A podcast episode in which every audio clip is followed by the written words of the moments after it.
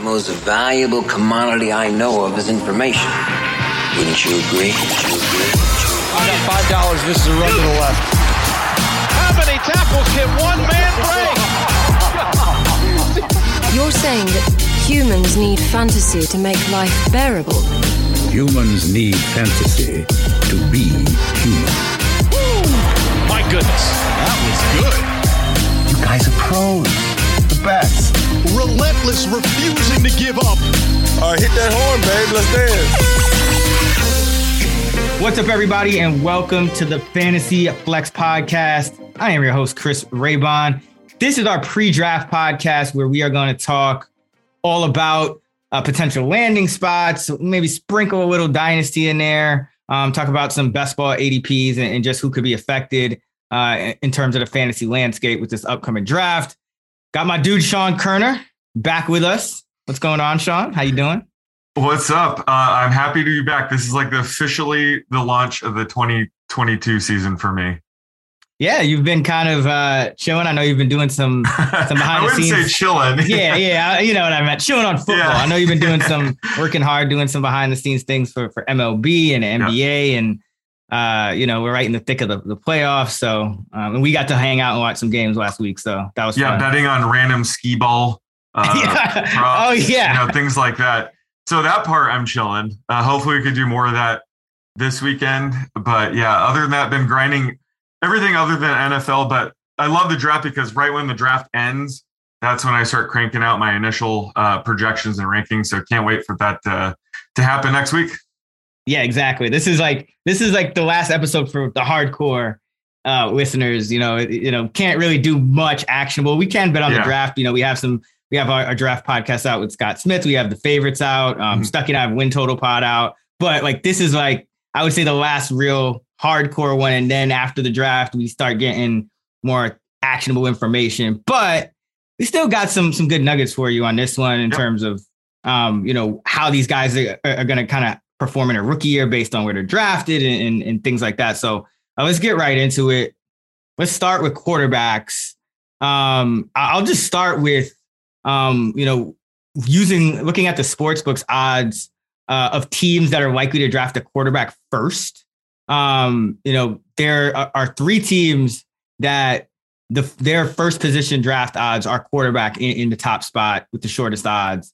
That's Carolina at even money, Pittsburgh at plus 125, and New Orleans at plus 150. You also have Seattle, Atlanta, and Detroit, who are who are you know in the top six, uh, plus 225 for Seattle, four to one for Atlanta, five to one for Detroit, and then of course, Sean, you know the top two quarterbacks on the board: Malik Willis out of Liberty, Kenny Pickett out of Pitt. Um, the eight, their ADPs in best ball right now: Willis 24, Pickett 31. Uh, what are your just general thoughts on this quarterback class and, and who's who's gonna uh, pony up and, and take that that first quarterback off the board? Yeah. So overall, this is not a great draft class. Um, we were kind of spoiled the past two drafts, knowing who was going number one. So there, there's no Trevor Lawrence or Joe Burrow uh, this year, but we have two guys um, that will probably be drafted to start this year, um, and that's you know Malik Willis and Kenny Pickett. Uh, you know the Panthers are the most likely team to draft a quarterback first, so that would be an interesting um, predicament because they have Sam Darnold, but you know whoever they draft will probably take over sooner than later this season. So that's going to be really good for their fantasy value. Um, I think the Steelers are interesting. You know they have Mitch Trubisky, Mason Rudolph right now. So whoever, if they draft a quarterback, um, would have a chance to start this year, and th- that's a better fit. You know they have, um, you know Chase Claypool uh Diontae Johnson, Pat Freiermuth. So that's a good landing spot. So, you know, the landing spot's going to be key, but overall, I think Malik Willis is going to be the guy to draft in fantasy just because of his um, rushing ability. Um, you know, he has a cannon for an arm, so he he could be like a Josh Allen type. Like that's his ceiling. Uh, so he's going to have to go somewhere that can coach him up, develop him. But early on, he he could be more of like a Jalen Hurts, where he just leans on his legs a ton um, if Tr- Trey Lance played more last year, probably like a Trey Lance type. So he's going to be really good for fantasy, potentially pushing QB one value um, if he hits. Uh, so he's probably the most intriguing option. Whereas Kenny Pickett, um, he might get drafted by the Panthers, so that he'd be more likely to start games. So that gives him some value and, you know, super flex formats is like a low end QB2 just because he'll probably start over eight games. So those are the two guys that I'm, you know, having an eye on. And then we have this tier two with four or five other quarterbacks who probably would need an injury. They're probably going to be drafted as a backup. So uh, their landing spots is going to be key, and they might need some other luck to kind of start games this year. But uh, that's kind of how I'm viewing this class overall. Yeah, I think Carolina is really a team to watch. You know, they're top, uh, they're the shortest odds for both Willis at plus mm-hmm. 250 and Pickett at plus 150.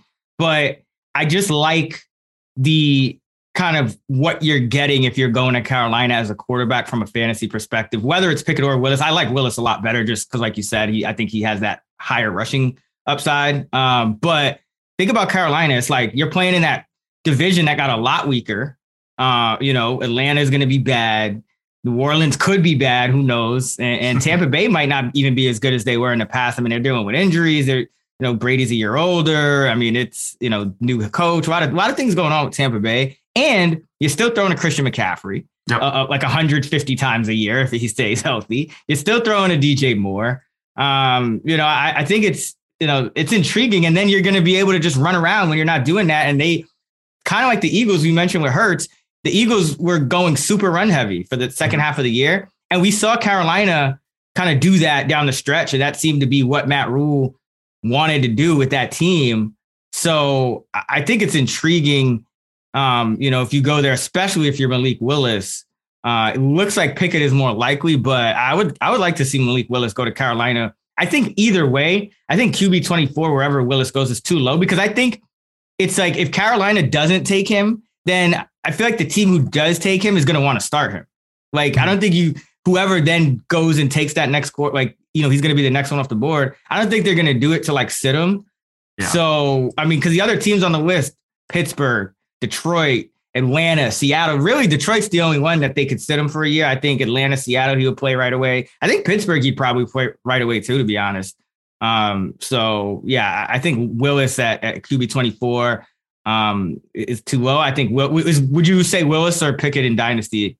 Um, as the top um, overall quarterback? Ooh, that's a tough question because Willis, you know, he might be like Jalen Hurts, where every year is on borrowed time. Like I, I can't say he's going to be a starter three years from now. I think Pickett is more likely to be, but just Willis has so much upside. I would still go with Willis. But again, this class isn't very good. We can't say any one of these guys is a franchise quarterback who we can bank on starting in three years from now. So um, I would just have to go with the upside and still say Willis, whereas Pickett might have the slightly higher floor.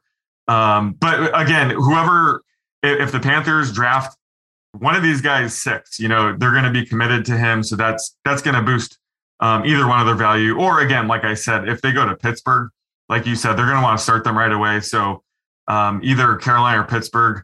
Um, you know, I'm going to like both of these guys, but if one of these fall past there, go somewhere else, then then it's going to shake things up. Yeah, yeah, I, I go the way. I just think he has a lot of upside. I mean, you know, go back and watch some of him play and then watch Pickett. I mean, Pickett could be one of those guys and like, you know, four years, we're just talking about like, is he a franchise quarterback or, you know what I mean? It's like kind of like in that Baker Mayfield ter- territory yeah. where it's, yeah. it's like going downhill fast. So, and, you know, obviously you could be wrong, but um, yeah, Willis just jumps out. Uh, what about any thoughts on Sam Howell? I know, you know, he's kind of got some rushing upside too. There are the, the DraftKings over under for quarterbacks in the first round is four and a half. So, there could be a run on quarterbacks. I mean, Ridder is another one, but I don't know. Howell's a little bit interesting. He's even money to go in round one. Uh, he could go to like one of these, you know, teams that if, if it's not Carolina or Pittsburgh, um, and, and, potentially rush for a lot of yards if he ended up starting. Yeah, yeah, he has that rushing upside, which we love for rookie quarterbacks. He also has a big arm, so if he goes to a team with above average downfield threats, that's going to be massive for him. But it really this tier two with you know Ridder, uh, Corral, Howell, Strong, any one of these guys can get drafted ahead of the other. So it's really just about landing spot, draft capital. So whichever one of these guys goes first, I'll be interested in. But yeah, it's it's pretty close between these four. But Howell obviously has the bigger fancy upside just because of his his rushing ability and his big arm. Yeah, it would be it would be kind of interesting to see him in Seattle because it's like he could just still be like in a, in a run heavy offense and, and, but he could be running and then he could just use his arm to throw it to DK and and lock it, yeah. Yeah, and lock it. So I would, I would kind of like see him in Seattle. And Fant, Yeah, they, they Yeah, have a good no core yeah. of pass catchers in Seattle right now. Yep. Uh, all right, let's move on to the kind of bread and butter here uh, when we talk about rookies, and that's that's running back because uh, especially if you're drafted highly at the running back position, uh, they tend to use you right away. And to put some numbers to that, over the past ten seasons, running backs drafted in round one. 17.7 touches per game, 258 touches per season, and 11 of the 14 have averaged 10 or more PPR points per game. Round two, you're still at 12.1 touches per game, 157 touches per season, and over half of them average double digit PPR points. And even in round three, you're, you're just below double digit touches at 9.7 per game. Um, and uh, and you still have about a, a you know one in three chance of averaging double digit PPR points. So um, you know running back when you when a team does draft one, they're usually drafted right away. And if you look at the the odds, because uh, books have odds for each team and what they're going to do first. Um, and you, you can kind of get a sense of the team needs. It's, it's not always perfect because it's just, you know, first pick, but Buffalo is the only team um, with a running back, you know, odds to be drafted first in the top two slots. Um, and it's plus 350. Most teams are at plus 2,000 or plus 10,000.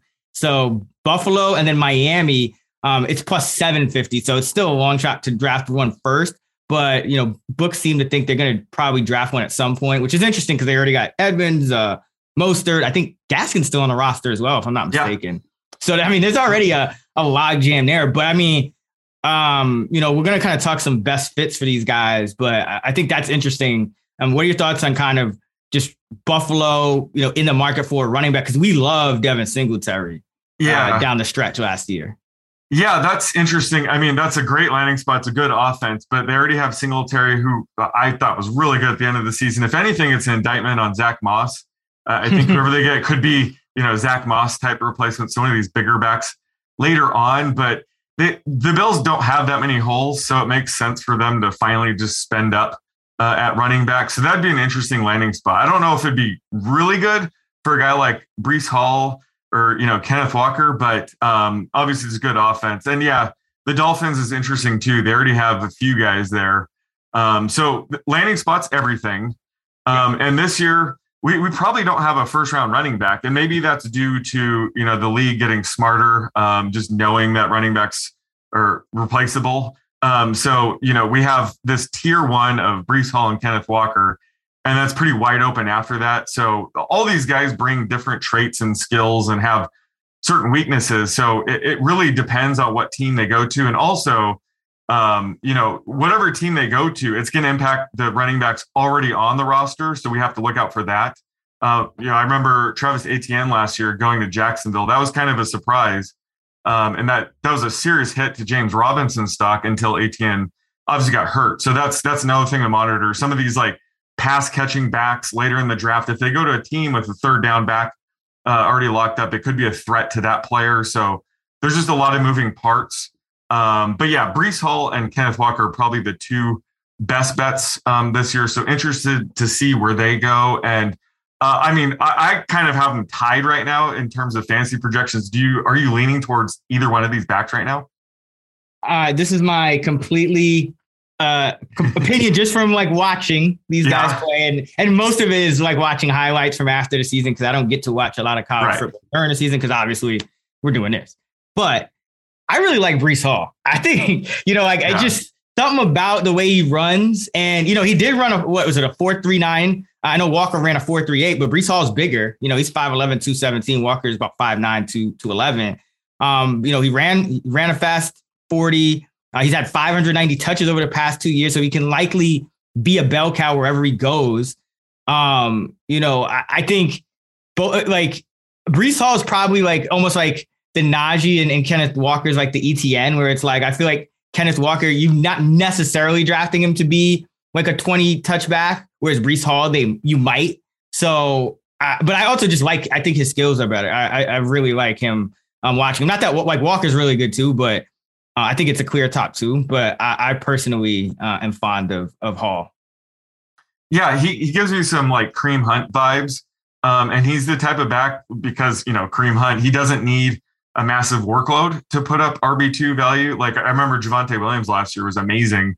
Uh, you know, splitting touches with Melvin Gordon. So Hall kind of reminds me of that, where he won't need that many touches to post value. So if he ends up in the right spot, um, he definitely has high end RB2 upside. Whereas Kenneth Walker, um, you know, he's not a great pass catching back. Uh, he definitely needs work on his pass protection. So he kind of needs to land in the right spot. Uh, a team that kind of needs uh, early down back, like I'm thinking like the Falcons, maybe they need a Mike Davis kind of replacement or Houston or maybe Miami. Uh, but I think Walker would need like a, a, certain fit, whereas wherever Breece Hall goes, um, he could take yeah. over the starting role right away. So that's I see the difference between the two. Where Kenneth Walker, he probably depends on the landing spot more than Breece Hall. So that that that'll be an interesting thing to watch. Yeah, and maybe I shouldn't have compared him to Etienne because it, right, Etienne is a great pass catcher and Walker is not. I want to make that clear. Yeah. I just meant in terms of like the workloads, whereas Harris last year was like we knew he was going to be that bell cow, and Etienne you knew he was going to be more of a compliment. Um, it's just that Walker would have to be a different kind of compliment. 18 career catches. Uh, you mentioned the pass protection issues, but uh, interestingly enough, uh, Hall is plus 145 to go in round one. So to your point, no running backs likely to go in round one. Uh, but Walker's plus 300. So Walker about a 25% chance, whereas Hall uh, closer to a 40% chance, uh, according to the Vegas odds. So um, Hall is kind of that favorite for that number one uh, running back slot, 590 touches over the past two years. Uh, so, you know, I think, you know, that would be interesting if he went to Buffalo because as good as Singletary was, you know, Hall could probably also kind of get that Singletary role at some point because Singletary, it's yeah. like they've never committed to him for like more than a half season in Buffalo. it's like it's like it's like either at the beginning of the year, at the end of the year, they seem to figure out that they need to commit to him, but they've never done it over a full year. Now, you know, the you know somebody who's making these lines seems to think that Buffalo is in the market for a running back early on. So, um, you know, Singletary is probably also good to kind of not overdraft him if you're, you know, drafting yeah. early best ball and whatnot, uh, especially leading up to the draft until we know what's going on there. Um, Hall is an RB 22 on underdog right now, by the way, and uh, Walker's the RB 30. So you're not really getting any discount um, as far as like, oh, these guys have upside. Like they're already kind of being drafted where you would expect given what their draft pedigree is going to be. Yeah, I think you know if if Hall ends up in Buffalo, um, he would be a very valuable like handcuff, like a Javonte Williams last year. Or remember when Jonathan Taylor was drafted? You know, we thought he was going to compete with Marlon Mack, Nyheim Hines. so if like if Breece Hall goes somewhere like that, his draft value might plummet a bit, but he still has that upside. So uh, yeah, landing on the Bills would be interesting for fantasy because I'd still value him, but his yeah. his ADP might drop to like 30 just because Singletary would be the lead back at least to start. But like you said, the, the Bills, they, they've been kind of tricky with running backs in fantasy. So I, I would kind of like that um, if Breece Hall goes there. Yeah. Yeah, I don't, I don't know if it's tricky. It's just that Zach Moss was supposed to be good and he just wasn't. Well, so also, that, also Josh Allen's their best running, running back, back. So that, yeah. that complicates things. All right. Uh, so then we got all these other guys, and to me, it's it, it's kind of hard for me to differentiate yeah. between them at this point. I mean, they have different skill sets, so I, I guess that's a, a, a place to start. But I mean, you talk about guys like Isaiah Spiller, James Cook, Zamir White, Brian Robinson, uh, Tyler Allgeier, Kyren Williams, Rachaad White. Um, there's a few others. I, I'm not even going to name all of them because there's there's like 12 or 13 of them. But um, you know, any anybody stick out to you as um, maybe somebody that that, that could kind of climb the board here. They're all going uh, on underdog. Isaiah Spiller is actually the next one at, at, running back 34. Then Williams at 41, Rachaad White at 46, Robinson 53, and Allgeier at 55. Um, any any of those backs kind of catch your eye, or you know, if, would they catch your eye if they went to a, a certain uh, team? Yeah, I think Spiller is a guy I'm uh, kind of keeping an eye on because uh, he had a really bad combine. His his draft stock, his draft stock probably took a hit, uh, but he has the potential to be a three down workhorse back. Yep. So we'll be like if an NFL team decides to spend a second or third round pick on him, um, that means that they're comfortable, you know, with his combine and everything, and they, they think that he can be good. So uh, his draft stock will be everything. Same thing with landing spot. So Spiller's probably the guy with the most potential in this tier, but certainly, you know, he has a low floor because there, there are some concerns there.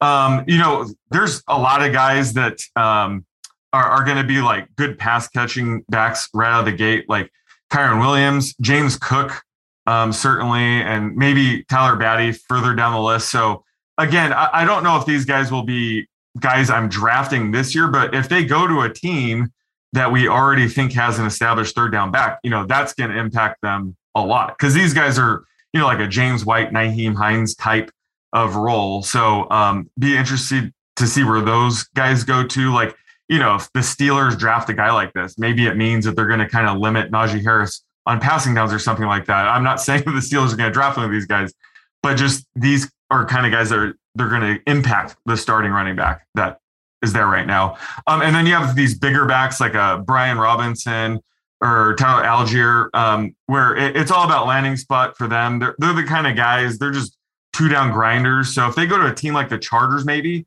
um, who, you know, Joshua Kelley, Larry Rountree just haven't been cutting it.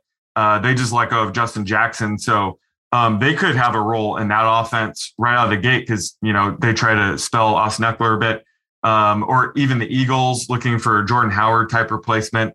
Uh, but those guys, it, it, definitely depends on landing spot because they, they kind of have a limited role. Um, but all of these guys, like you said, it's a massive tier. I think there's like nine, 10 running backs I have in this tier too. It all depends on landing spot uh, for where their ultimate fancy value is going to be, in my opinion. Yeah, because uh, again, you know, it's it's it's and it's not just landing spot; it's landing spot and in how early they're taken. Mm-hmm. Because. You know, it's just been round in it in and of itself has just been so predictive of usage and of you know production. You know, it's kind of we know running backs. There's not a lot of wiggle room when it comes to efficiency. Um, you know, most guys are going to project right around 40 yards to carry, a little more. So you know, it, it's just about that drop off round around around. So whoever sneaks in around you know two or you know three. Uh, those are the guys you're going to want to target, um, you know, because those are the teams that are going to kind of let you know, hey, we're looking to to, to kind of diversify. Unless, so. unless it's the 49ers drafting. then you can throw draft capital out the window because it doesn't matter, uh, right? Yeah. I mean, we, we have, I mean, they, hey, they might need a running back to replace Deebo Samuel. So, oh, man, too soon. yeah. Um, yeah. You know, I think Tampa Bay would be a good uh, spot for a guy like Spiller. Um, you know, he's a gap scheme guy. They, they, they run a gap scheme. You know, he's patient. I think, you know, he would still be the backup to Fournette, obviously, yeah. but um, I think down the line, you know, maybe dynasty, something like that. Uh, I think, you know, I, I, think he would get a shot. And maybe Robinson, I, I, think I would like to see a guy like him maybe go to Buffalo, right? So then Singletary could mm. still be the lead back. Robinson, you know, a lot of people think he's a top short yardage back in the class, 6'2, 225, uh, 4'5, 40. So, um, yeah. Yeah, he would be the Zach Moss replacement. Right. For sure. Yeah. Yeah. Uh, all right. Let's jump to another fun one wide receiver. And this is another position where, first of all, it's probably the most important fantasy position at this point.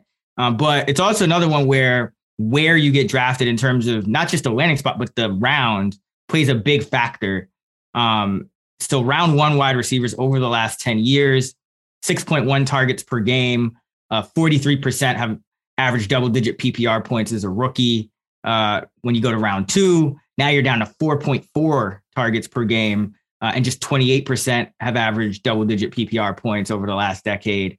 When you go down to round three, now you're just under three targets a game, and only 16% are averaging double digit PPR points. And then in, in day three, rounds four through seven, you're at about two targets per game uh, and 4%. So you're under 5% in terms of the, the double digit PPR production. So it's just, you have to get really lucky with you know, kind of matching a, a undervalued talent with a, an opening in terms of a lot of targets and routes to be run. So I think you know the, that those these guys are going round one, and there could be you know five to 6 mm-hmm.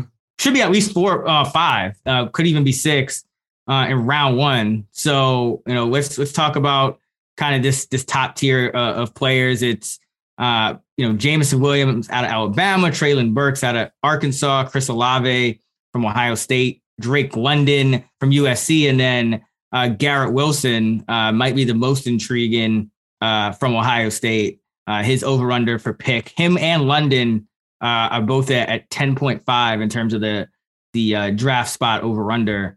So I guess let's start with them. where do you think where do you think those guys end up going, and, and, and who would be the best fit? Yeah, so I think you know Garrett Wilson. It looks like he's likely to go to the Falcons. I haven't seen odds on it, but you know he certainly has the highest floor um, in, in, this, you know, top tier, I think. Uh, and Dane Brugler at the Athletic compares him to CeeDee Lamb, and I can kind of see that. And you know, I love CeeDee Lamb, so I think it's also a good fit. Um, you know, if Garrett Wilson goes to the Falcons, it would kind of remind me of Amon-Ra St. Brown going to the Lions last year. I mean, it was a wide open wide receiver room. Um, they have a good pass catching back in Cordarrelle Patterson, D'Andre Swift in Detroit, a great tight end, Kyle Pitts in Atlanta, TJ Hockenson um, in Detroit, and then he kind of like a mediocre quarterback, a transition quarterback. So Garrett Wilson, he, he could, you know, see eight plus targets a game. That's all we're looking for uh, from a rookie. So he's he's definitely exciting. I think if he ends up in Atlanta, uh, that means he got drafted very early, and they intend to use him as the number one wide receiver. Um, so I think you know Garrett Wilson's a guy I'm very interested in heading into 2022, and then Drake London. Um, it, it, seems likely that he's going to go to the Jets.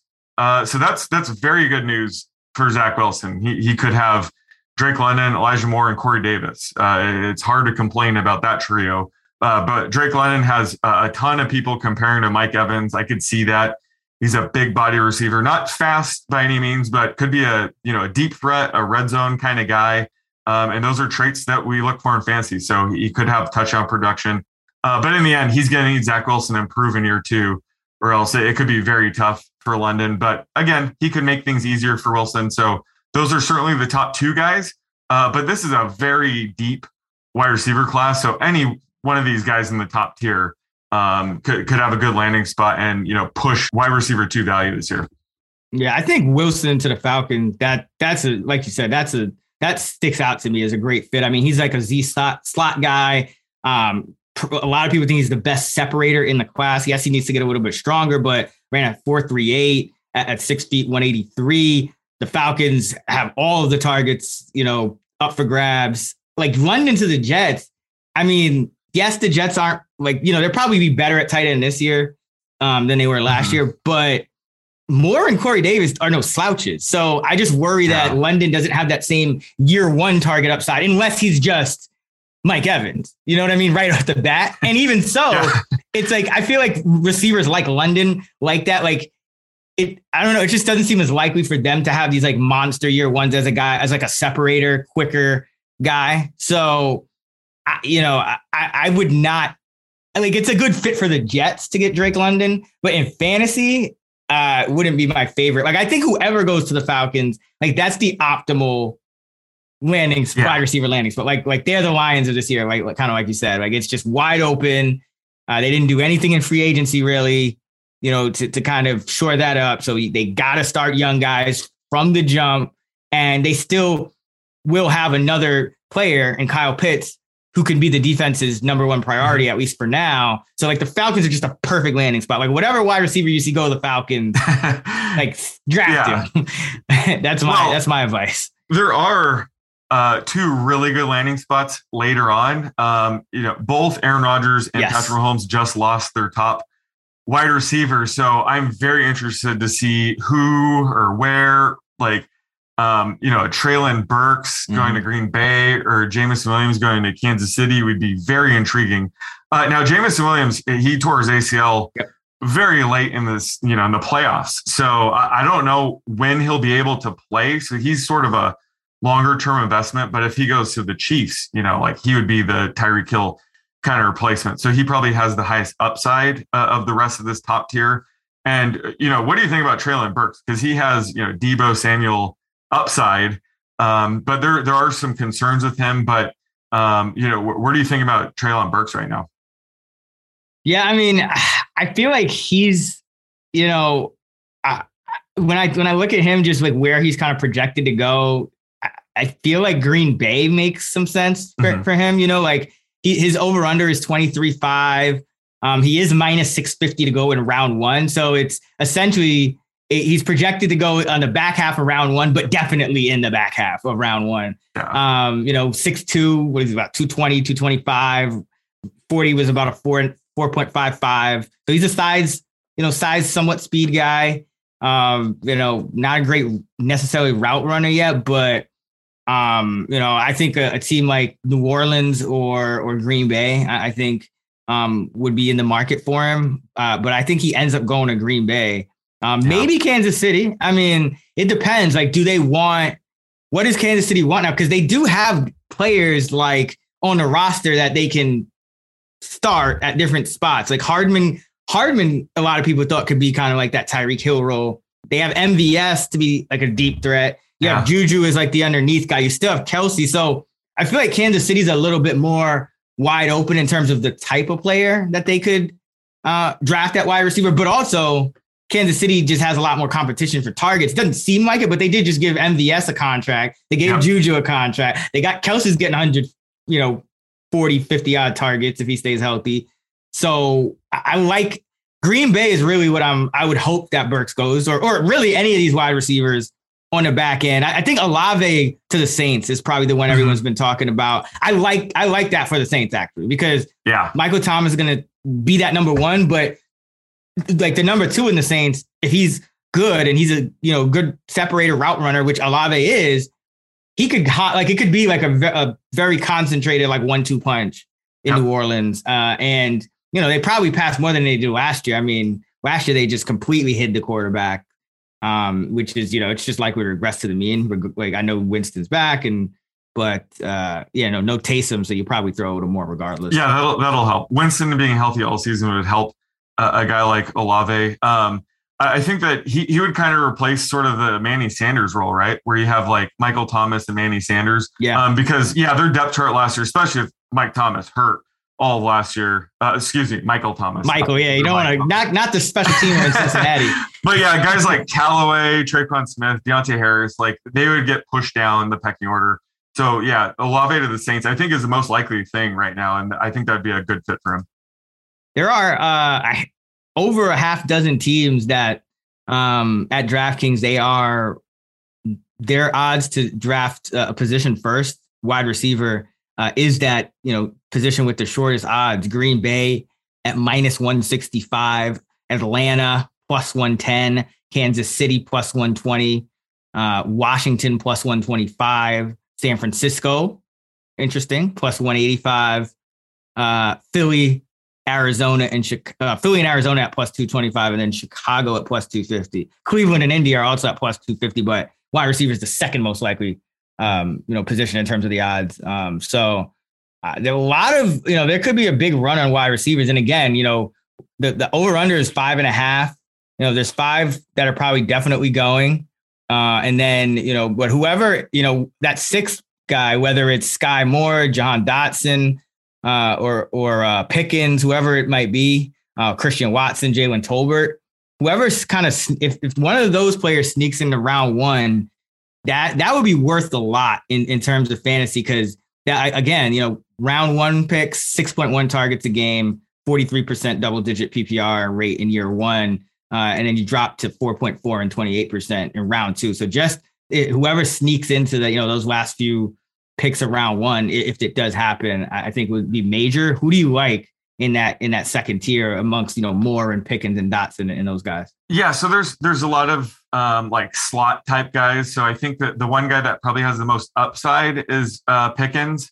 Um, and you know the concern with him is he's recovering from an ACL tear last year. He didn't return until like uh, the last, last final four. I think he had like three games, but he barely oh, yeah, played. I thought it was one, but yeah, he barely he had like one catch in the last three games. Um, yeah so we don't know, you know, how he developed or if he's. I'm, you know, at this point in time, ACL tears aren't career threatening or anything like that. So we just didn't get to see where he was in his development, I should say, last year. So I think if if an NFL team takes him in the first round, like it, it means that they're confident in their evaluation. So that's going to boost his, um, you know, projection my model. So I think Pickens has the highest upside. You know, he could be like a Kenny Golladay type when he was good on the Lions. You know, a, a good contested catch, downfield kind of guy. So um, the landing spot and draft capital is going to be huge with Pickens. And same goes like he's way further down on the draft board, but Justyn Ross is a little bit similar where, you know, he had sort of a career threatening spinal injury um, after a breakout freshman season. So we don't know where he is in his development. Um, so, you know, if a team takes a chance on him early on, like that's going to be uh, worth monitoring. But he's a guy not to sleep on just because he does have uh, pretty high upside, but he might get drafted a little bit later.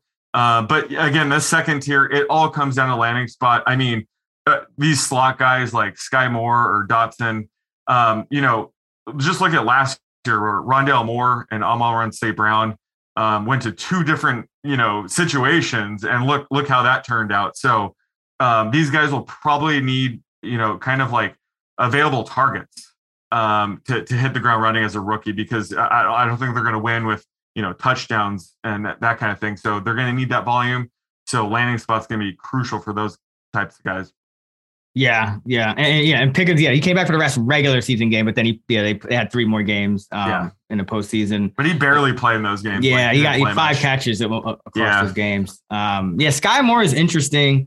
I I, I kind of like you know like his skill set, but um, like you said, it's gonna you know kind of matter where he goes. You know, Green Bay. A lot of people think they're gonna draft a couple of wide receivers early, um, but the thing is, I don't know. Rodgers was at the game with uh, he was at the Bucks game with Randall Cobb so I think they're they're still yeah. they're still planning on starting starting Cobb out there in the slot. So and they still have uh, what's his name? Amari, Amari Rodgers, is but I, a good backup. So yeah, I, I just can't see yeah. them drafting another slot guy after that.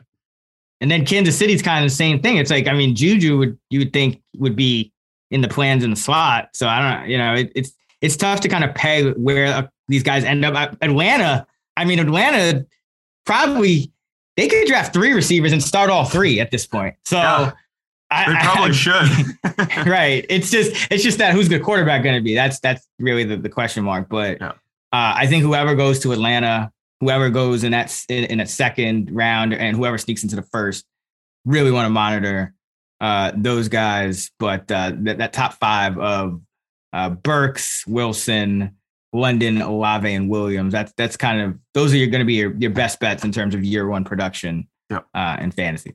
Tight end, tight end's pretty quick. I mean, there's one guy I think we, we, should talk about, and it's Trey McBride, uh, and he probably won't even go in round one. Um, you know, round may not even go around round two. Uh, Denver looks like the like a lot of people have a mock to Denver, uh, so that's not good for our guy Albert O. Uh, maybe Denver continues to you know incorporate the, the two tight end sets uh, at a higher rate than we think.